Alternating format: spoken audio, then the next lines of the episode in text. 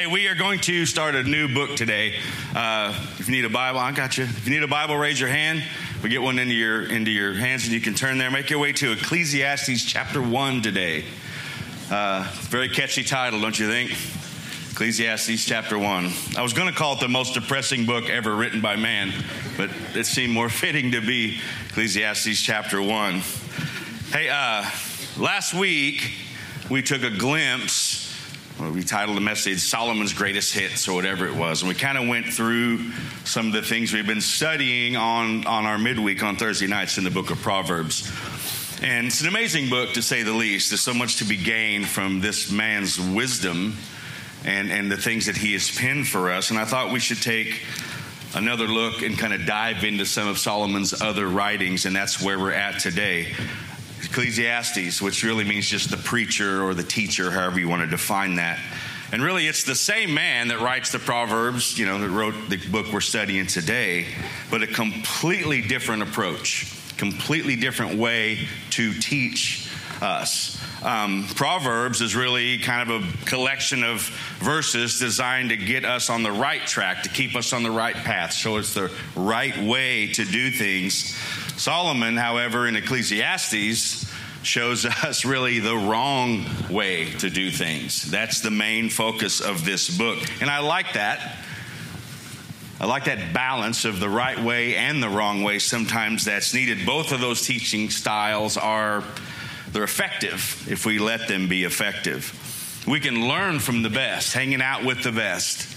I agree. But we can also learn a lot just by watching or listening or observing someone who is doing the wrong things, saying the wrong things, and then just avoiding the pitfalls that we watch them walk into.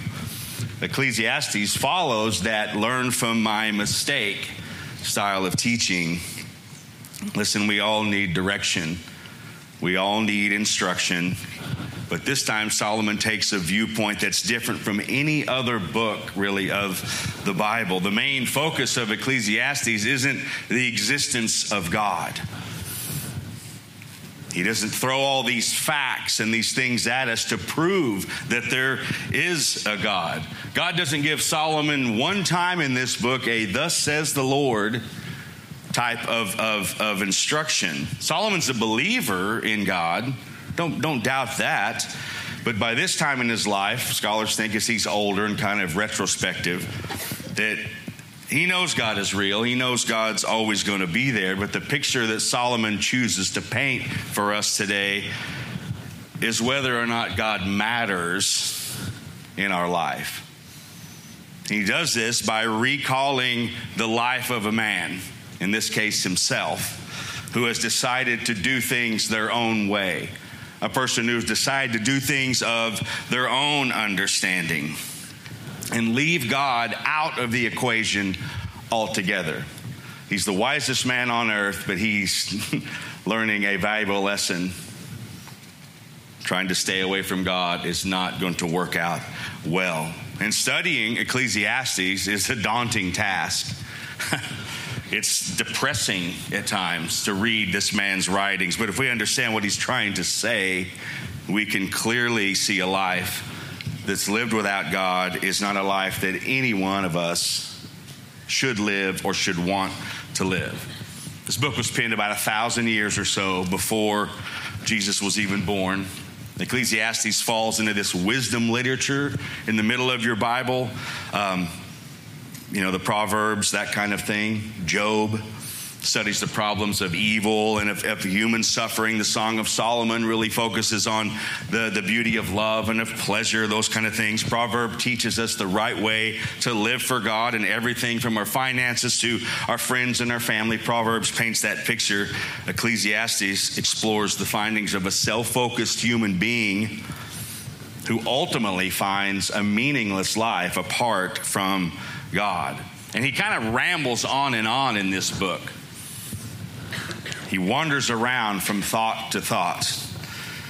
As wise as Solomon was, it's comforting for me, and hopefully for you too, to know that Solomon didn't have all of the answers. He was trying to find the answers, he didn't know everything.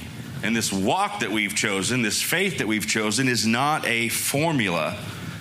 It's not something we can calculate easily. It's not cut and dried by any way, shape, or form because it's always changing and it's always evolving.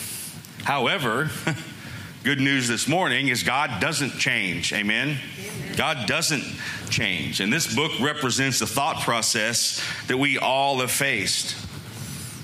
It's not a conversation between man in God like he had with Job or one of the prophets you can find. There's no verses in this Bible where God speaks directly. It's really the long, winding road of a man as he tries to figure this life out. And I like that. And Solomon starts off there with a very encouraging verse in verse 1 the words of the preacher, the son of David, king in Jerusalem. vanity of vanities, says the preacher, vanity of vanities, all is vanity. Encouraging, yes?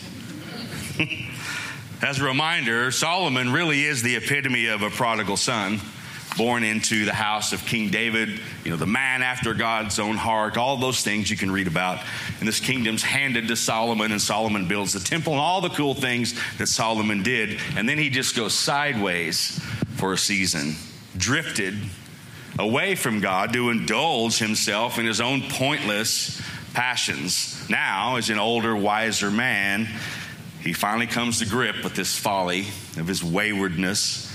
He returns his focus back to the Lord and decides to write an honest, real, transparent transcript of this empty and shallow life that he had been a part of. Solomon, if you read this book, sought everything the world had to offer from depriving himself to gifting himself to the pleasures of the world, and he realized nothing, which I love that song, nothing can compare to a life lived in obedience to God. And Solomon summed up this great experiment, if you will, with one word that word vanity. It's the Greek word habel, which really it's impossible to kind of nail down the definition of it some Bible scholars translate the word from meaningless to vanity to emptiness. Other times in scriptures, this same word refers to a vapor, something that's wispy and fleeting and elusive, that they all carry that same feel to it. Anything you want to substitute into your life, anything you want to substitute into your life besides God is vanity. It's worthless it's temporary. And looking back on his life, Solomon writes arguably, really, one of the most brutal, painful, and truthfully, for me, helpful books written when it comes to living or trying to live or seeking to live a life outside of God's design. And he continues there in verse 3 What profit has a man from all his labor which he toils under the sun? One generation passes away, another generation comes, but the earth abides forever. The sun also rises, and the sun goes down, and it hastens to the place where it arose.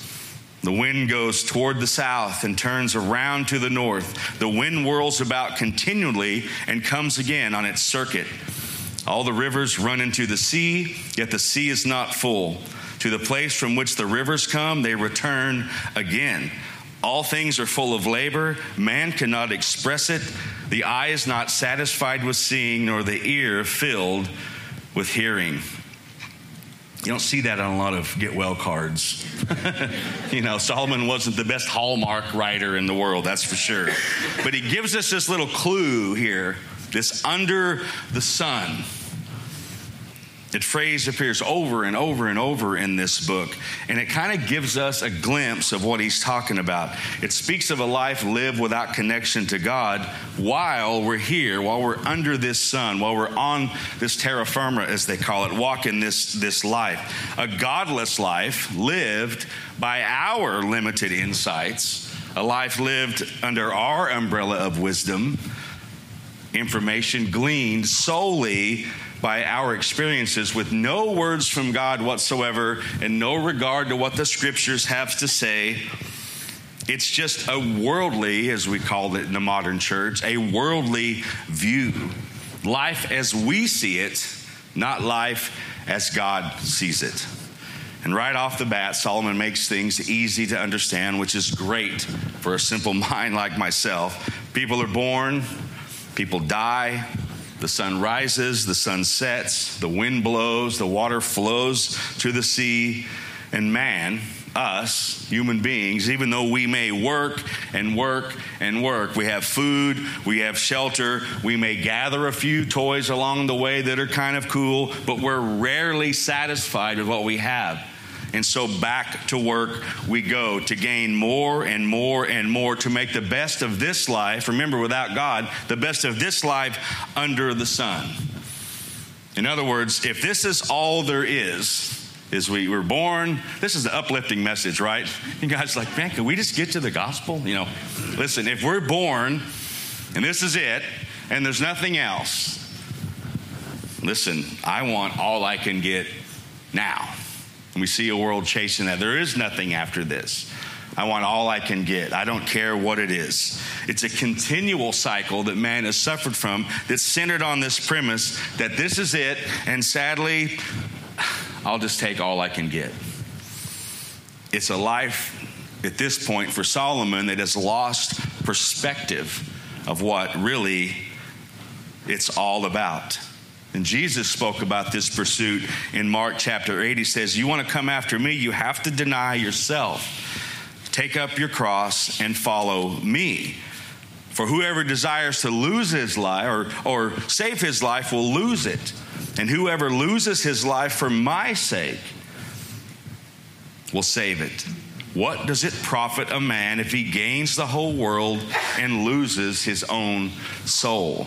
Listen, the pursuit of this world, the chasing of this world, even though sometimes people catch it, they seem to have all they want. They seem to never suffer. They seem to just live a life that's, that's great. I mean, they have great families, they have cool cars, they have a big house, they have unlimited finances. They seem to have caught all that the world has to offer, and they're empty and they're unfulfilled. And we've seen that over and over and over. Those who seem to have everything, and yet it's just not enough. Things are missing from their life. So, where do we find this elusive enough?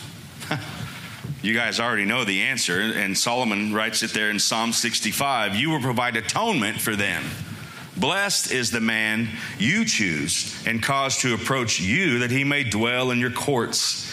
We shall be satisfied, the Bible says, with the goodness of your house, of your holy temple. That's the end game. That's when we become truly satisfied, just to dwell in those courts to take a break, to take that huge eternal exhale. That's what our pursuit has to be. To be know God, obviously, to be known by God, to have Him call us by name. That has to be, or it should be, our number one. Everything else, God has control over. We have control over this. Do we love God? Do we keep His commandments? Solomon continues with his uplifting message there in Ecclesiastes in verse 9. That which has been is what will be that which is done is what will be done, and there is nothing new under the sun. Is there anything of which may be said, See, this is new? It's already been in ancient times before us. There's no remembrance of former things, nor will there be any remembrance of things that are to come by those who will come after. He is a huge downer.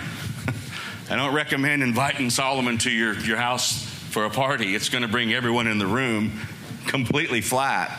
But listen, we can so be fooled easily at times. We're lured in that something is new and something is improved. And we have to keep this in mind that Ecclesiastes is not just some old book, right? I mean, we understand this, right? This is this is the words of God. Therefore, it's eternal. It hasn't faded.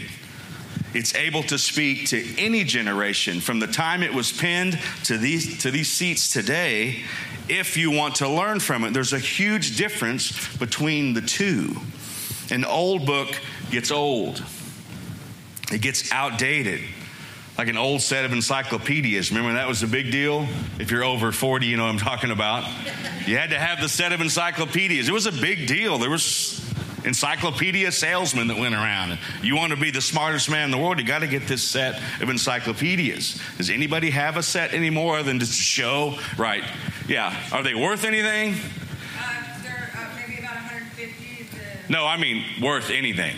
Not, no. They're like, hey, we think the you know, it, it's all this information that is completely outdated.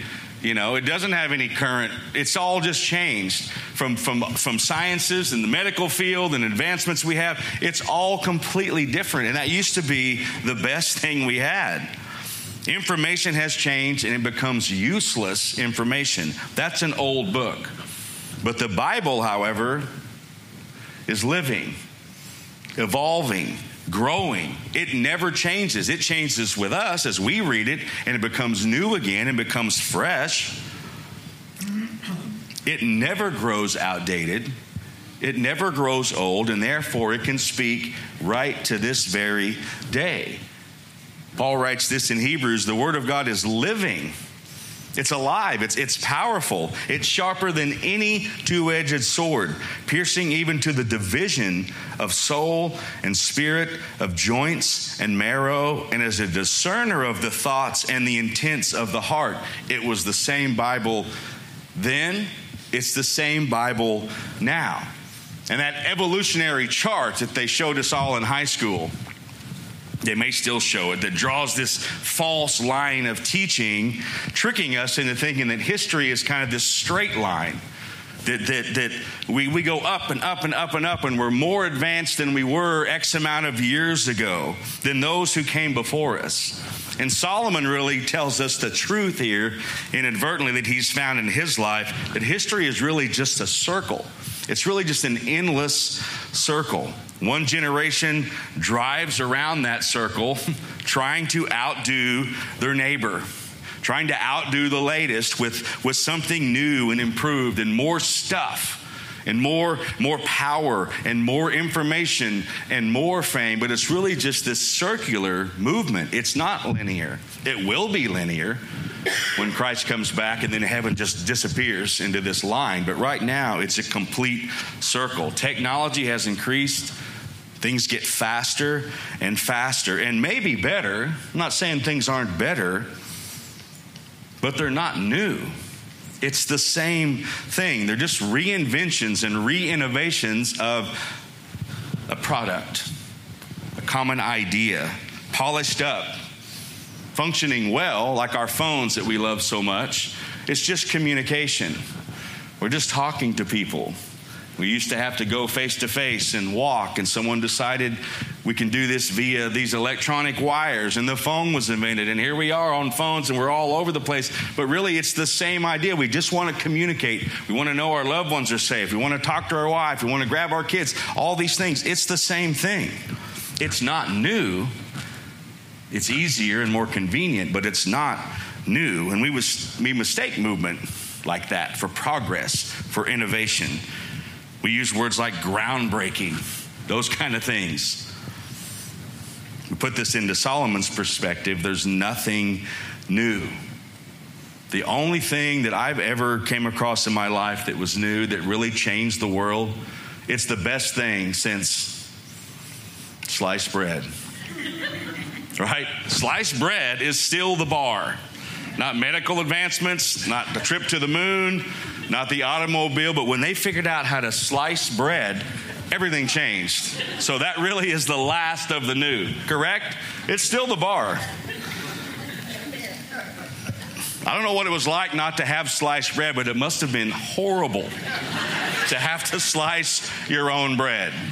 I mean, apparently the knives weren't of great quality. I'm not sure what the problem was, but it was the most difficult task. And when God ordained the mind of some man to figure out how to cut that bread, everything changed. And we've just expounded on that. That's all we've done. It's the truth. Tell me one thing that's better than sliced bread. Nothing. If it wasn't for sliced bread, I wouldn't eat sandwiches. So praise God for that innovation. Listen, everything is just a little bit improved or revised copy. And so far, yes, Solomon is a giant downer. And at this point, we're very early in this book. Is there anything hopeful? Is there any sort of good news? No. He says, not under the sun, not while we're on this earth. Solomon's made that perfectly clear. We have to start looking elsewhere. We have to start looking into other areas to find happiness and fulfillment. And really, the obvious connection here is only in God are we going to find the hope for anything new. If it wasn't for Christ, there is nothing new to look forward to. He came to this earth and he brought things to us the world had never seen, truly new things.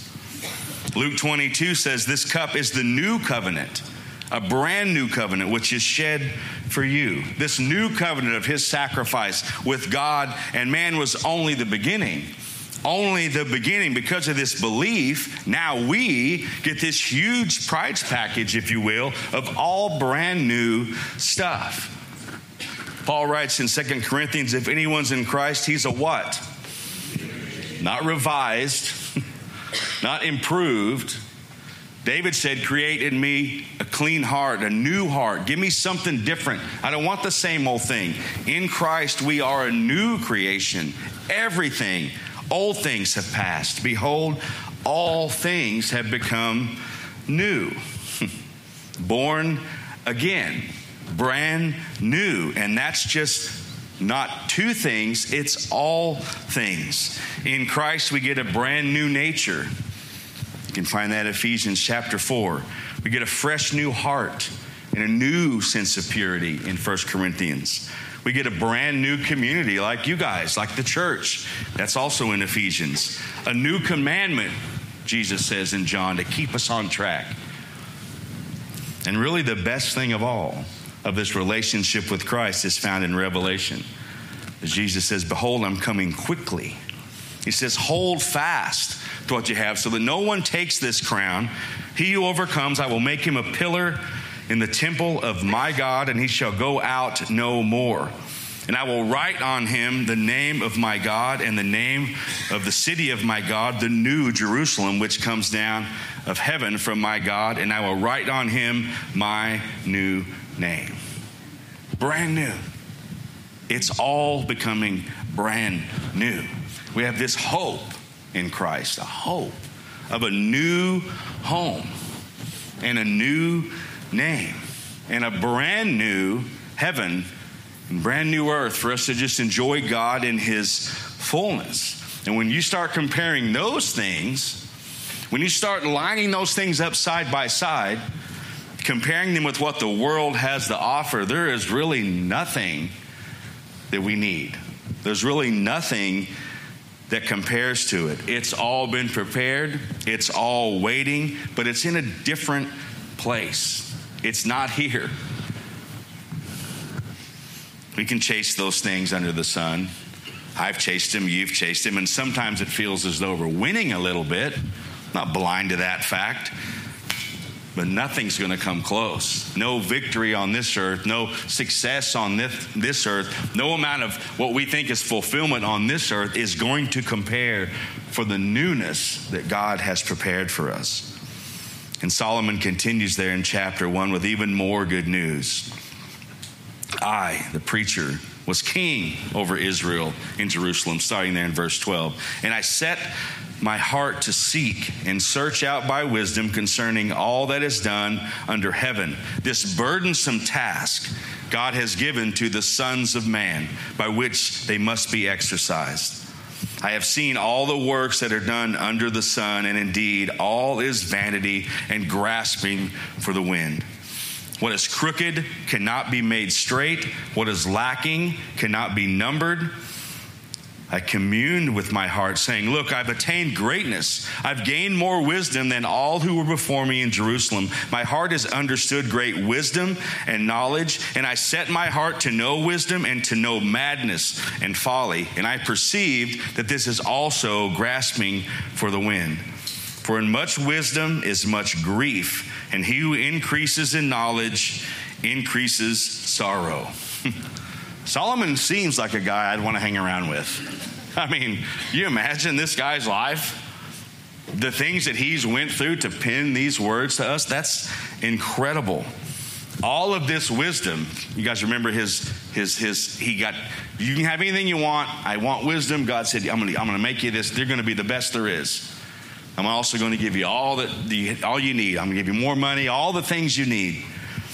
And yet he doesn't have an answer yet. God has set us in this same place to find those answers. We are here. The only reason we exist is to find the same answer that Solomon was trying to find. Paul writes this in Romans For creation was subjected to futility. Look at that, not willingly, but because of him who subjected it in hope. When you're catching the gist there, what Paul is writing, are you seeing that? That God designed this thing. God designed your life. God designed this planet. God designed mankind and everything in it to not make any sense, to not be something that we can figure out. He put things in motion that no amount of intellect and no amount of wisdom and no amount of searching and seeking and learning is ever going to make it straight, as Solomon said. These crooked paths cannot be made straight. There are things in this life that simply do not work. They don't make sense. We try to rationalize them. We try to find reasons why they just don't fit together, and yet they do. Right? Like, this doesn't make any sense. But looking back, it's brilliant. This shouldn't go together peanut butter and chocolate, but it does. Right? There are things that shouldn't happen there are things that should happen, and we have zero control over e- either side of those. It seems like, as smart as we are, with our smartphones, as they call it, and our smart TVs and our computers, that we should able we should be able to figure things out a little bit. and we always seem to find our way all the way back. All the way back with nothing really to show for it, no real gains whatsoever. Listen, let me just encourage you with this today. It's not you. God did this. It's no accident. It's purposed and it's perfectly designed so that mankind those who came before, those who will come after me and you, and, the ones in the room today, for the, for the lack of a better term, so that we will seek out the truth. Seek out the same truth that the wisest man on earth would seek out. Seek out the same truth that any character from the Bible you can think of has had to seek out. And though what seems like vanity, what seems like meaninglessness and worthlessness and, and, and temporary things, draw us to the only hope we have reason and purpose and eternally secured in Christ. you know, that hope was waiting for us to find it the entire time as we walk in this circle, as we pass the same things over and over. Every man, woman, and child that's ever been here needs to seek out this truth. And here's the truth that Solomon was seeking the answer. Can I just say this morning? God Himself is the answer. And Solomon calls this task of searching burdensome. And man, is it just me or does it feel like that sometimes? Burdensome. Not because God has hidden Himself, not because God's decided I'm going to make myself invisible and elusive and you're never going to find me. He's not trying to hide from us. He wants to be found from, by us, but we make it hard. We make the task burdensome. Our pride gets in the way. I can do it. That's what Solomon's dealing with. Selfishness. I don't want to change. I like who I am. You probably shouldn't, but we do. We don't trust what the scriptures have to say. We, miss, we misplace our faith. And on and on and on we go throughout our own intellect, but they cloud our vision and they, they make our path very difficult to walk. We try to make up answers in our life to things that only God knows. That's a burdensome life. Listen, these struggles can be answered in the person of Jesus only. And his words only amplify how easy his walk is. He tells us in Matthew to take my yoke upon you. He says to learn from me, from, for I'm gentle and I'm lowly in heart, and you will find rest. Why do you find rest? Because my yoke is easy and my burden is light. There's the wisdom we need to make this thing go our way for a change. You can rest assured that in Jesus' life, there were things that did not make sense to any single person around him. They don't make sense to me. If I'm God and I'm bringing my son to this earth, there's zero chance he's born in a cave somewhere. There's zero chance he doesn't take his rightful place among his people and become king like he's supposed to be. He was rejected by the very people he came to save, eventually crucified, betrayed even by his closest disciples, abandoned by everyone minus John, willfully suffered. Isaiah paints this picture he's despised, he's rejected a man of sorrows and acquainted with grief, and we hid, as it were, our faces from him. We did not esteem him. Surely he's borne our griefs and carried our sorrows, and yet we esteemed him stricken, smitten, and afflicted. That life makes no sense to me why God chose to do that, but I thank God that he did do it that way because it makes perfect sense now. But to find the answer for the life of Jesus and why it had to happen this way is an impossible task. It's very difficult to figure out until we get to the cross. And Isaiah finishes that verse, but he was wounded. Why? For our transgressions. He suffered all of this bruised for our iniquities. The chastisement for who? Our peace was upon him. And by his stripes, we, I mean, you and I, by, by all of this, that's why his life was chaos. That's why his life was turmoil. That's why he went through everything he went through for me, for you. Because that's a God that does not want to be hidden any longer from you. He wants the veil torn, He wants open access to our life. The only reason for the life and the death and the resurrection of Christ was not to save the world in general, but to save me and save you. The world is a general place that we have no idea, but I see faces and I have names that I know have accepted that. All of that suffering, all of that suffering for me and you. The rejection, making a new way and a brand new hope so that we can be reunited with the God that has been waiting forever literally, for us to get there, wanting it so bad that he's willing to send his only son so that you can get in. That's an incredible thought when you think about it. The only answer to any question we have is Christ. John says this, if I or Jesus is speaking in the book of John, if I go, I'm gonna I'm gonna go, I'm gonna, I'm gonna go prepare a place for you. He told us 12 and then I'm gonna I'm gonna come again. I'm gonna receive you to myself. And that where I am, I'm gonna go make this thing. I'm gonna come back. I'm gonna get you, and that way where I'm at, you guys can be there forever. It's gonna be great.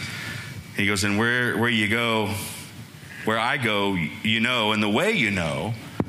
Inherently, we, we know. And, and Thomas said, Man, we don't, we don't know where we're going. I mean, how, how are we supposed to figure this thing out? We're not like Solomon, we're not, we're not smart. How are we supposed to know where you're going? How can we know the way? Anybody know what Jesus said? Who? I am the way. And, and I am the truth. And I am the life. And no offense to you Californians, it's not the five, it's a five. you know, it's not the 10, it's a 10. But Jesus is saying, I'm not a way, I'm the way. I'm not a truth of this life. I'm, I'm the truth of this life. No one comes to the Father except through that knowledge. what a powerful, powerful statement. People are set in motion. We're dropped right here in this time frame, in this life, dropped right here so that we run circles. guys like running circles? We think we don't. I wouldn't trade my circle for anything. You know, when we did our fireworks tents for the youth all those years, they, they say it takes about, you put fireworks product all over the tent because it takes about six or seven times for someone to notice something and then purchase it. It's a circular movement. That's the way we're wired.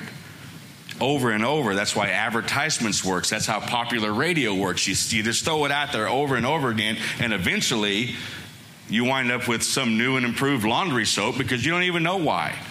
You know, that's why politicians put their signs everywhere because they know you're not paying attention. You just go to the booth and, like, I don't remember this name. Oh, I remember that name. And you check the box.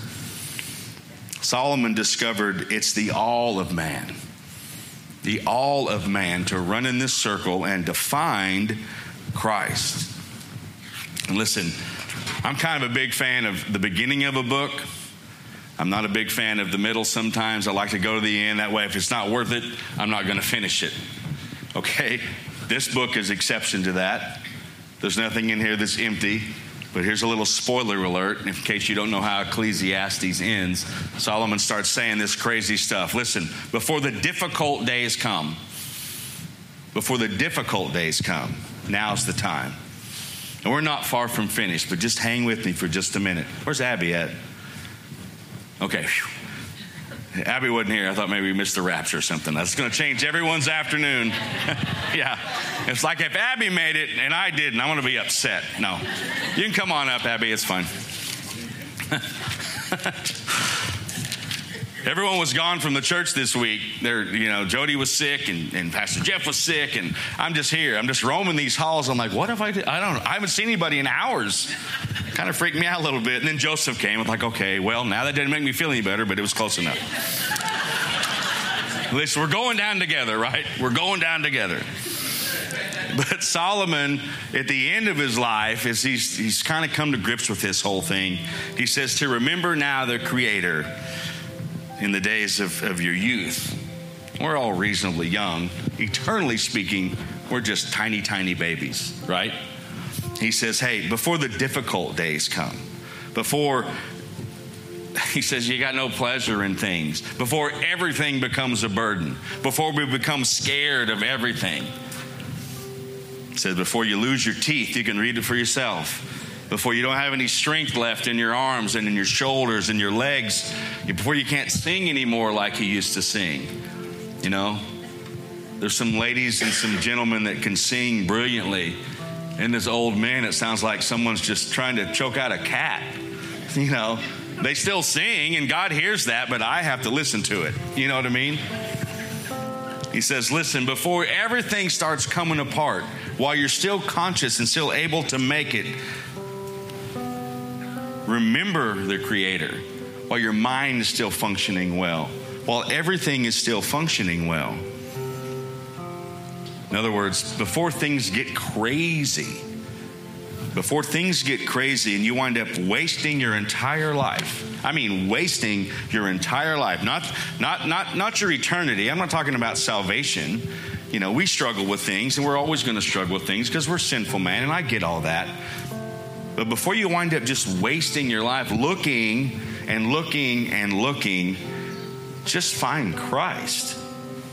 That's what Solomon's saying. And he closes out this book with this powerful verse. You want to hear the conclusion of this entire matter. And he writes this Fear God and keep his commandments. This is man's all.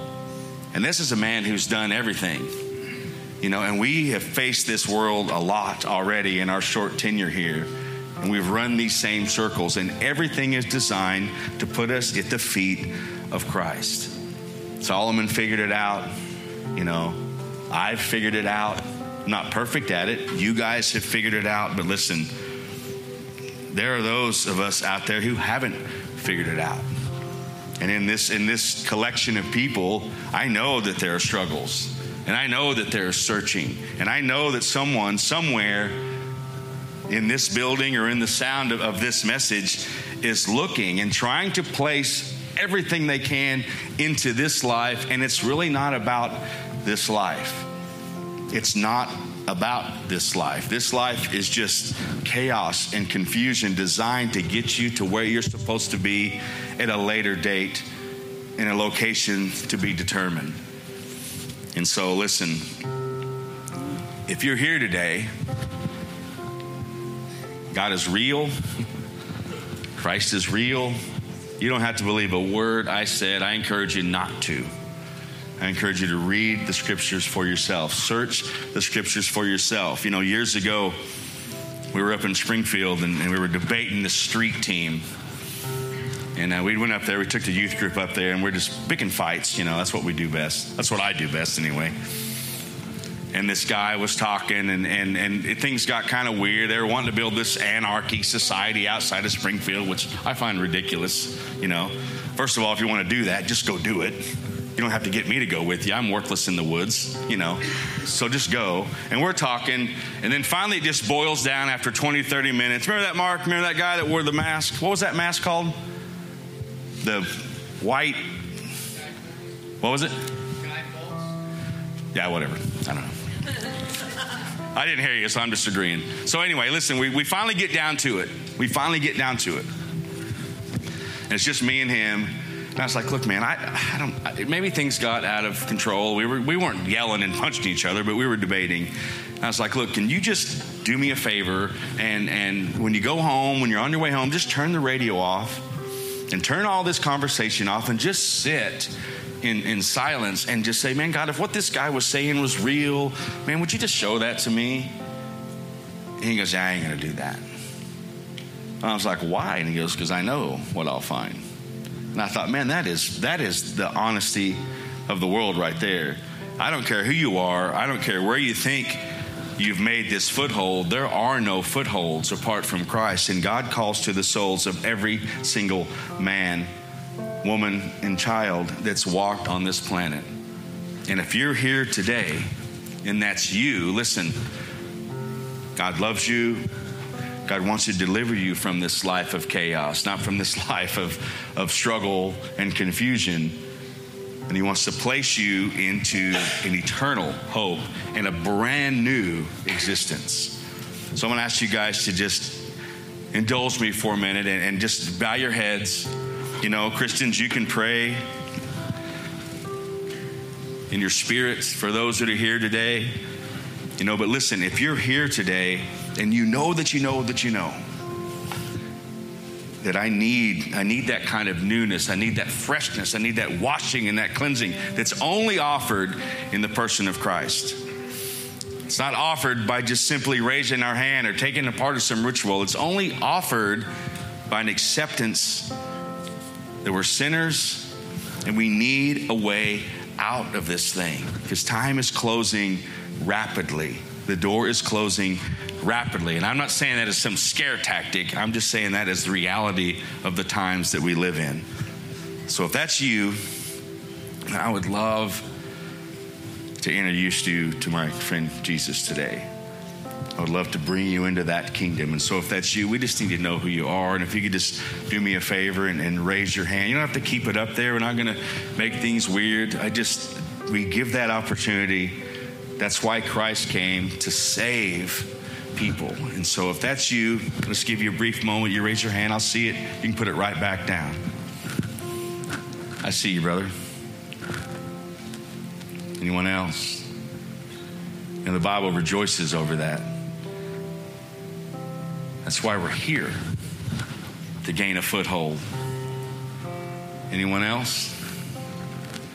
Well, listen, in the quiet of your spirit, if you raised your hand, or if you just don't have the, the, the, the, the strength in you to get that arm up today, but you know that you know, I'm going to pray this prayer, and I want you to just repeat after me. You can repeat after me in your spirit. God hears all of those things.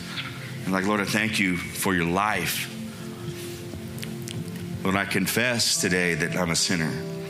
I confess that I've wasted a lot of time searching, Lord, and I just ask that you, you wash me and you cleanse me and you give me a new heart. Lord, you give me a new hope. And Lord, thank you for the new life that's found in just belief in you. Lord, I ask all these things in Jesus' name. Amen.